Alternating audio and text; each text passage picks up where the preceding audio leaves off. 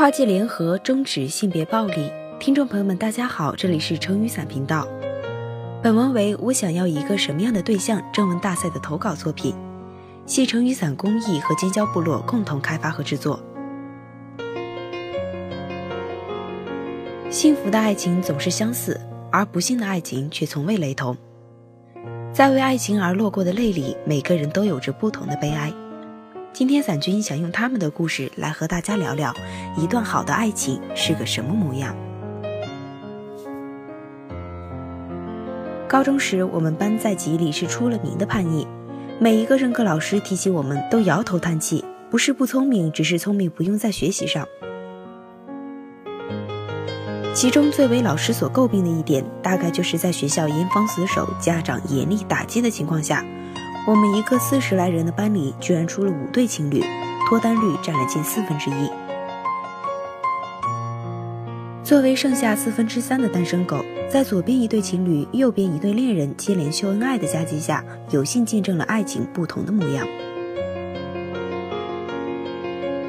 男生甲和女生乙是十分低调的一对，即使在同一个班上，平时也极少说话。只是放学后在图书馆做晚自习，两人总是形影不离。只要走进图书馆，随时可以看到两人坐在角落的桌子上埋头题海的情景。甲擅长理科，而文科稍逊；乙文采很好，但数理一般。两人从高二在一起之后，就一直互相辅导，最后在自己弱势的科目上都有了不少的进步，双双考上了理想的大学。更难得的是，两人相恋几年，几乎从未吵过架。记得毕业聚会上，一向低调害羞的乙当着大家的面唱了一首情歌送给甲，脸色绯红，但是满眼温柔。现在他们已经结婚几年了。比起甲和乙，男生丙和女生丁则是十分耀眼的一对，学习成绩是公认的好，为人也大方爽朗，可以说是很多人眼中的天作之合。两人也爱得放肆张扬，恨不得把所有的恋爱故事都跟全世界分享。但是大家除了见证他们的甜蜜恩爱，也看到他们三天一小吵，五天一大吵的烦恼。所有的争执究其原因，不过是最简单的，不过甚至一句话就可以解释清楚的矛盾。什么？昨天你没有及时听我电话，今天让我楼下多等了五分钟。好了吵，吵了好。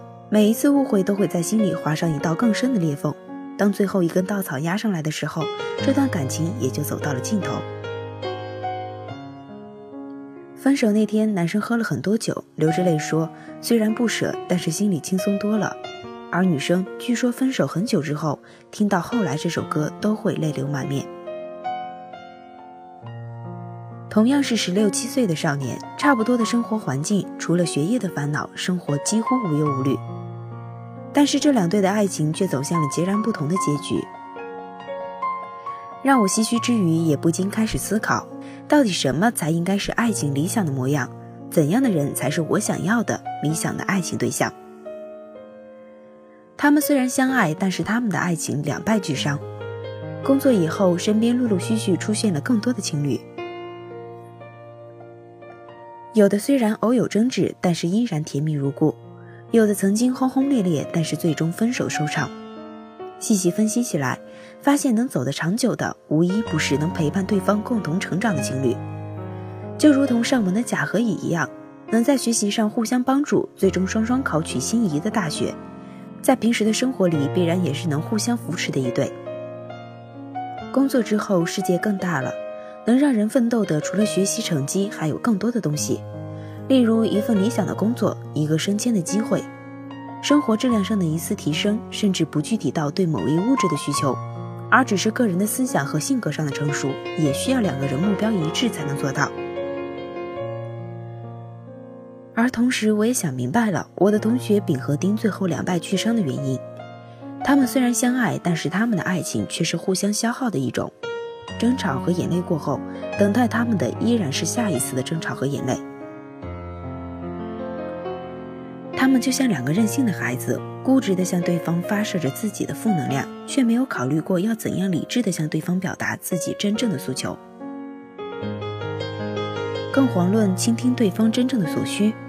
所以，在狠狠的爱过一场之后，无论留给对方还是留给自己，都是遍体鳞伤。相信听众朋友们也幻想过这样的对白：我愿意为你成为更好的人，我也是。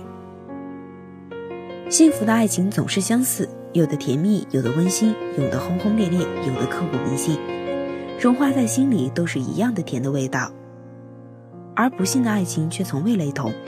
在为爱情而落过的泪里，每个人都有着不同的悲哀。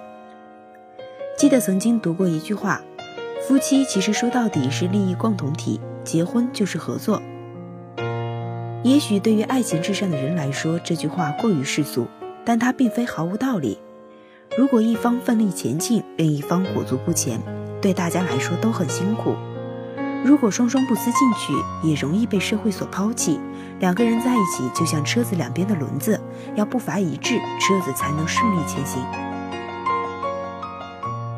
在共同前行的过程中，两个人大概会温柔的相视而笑。我愿为你成为更好的人，我也是。这样互相成就的感情，正是我所向往的最好的爱情。一个可以与我共同成长的人，才是我所寻找的恋爱对象。而幸运的是，我想我已经找到了。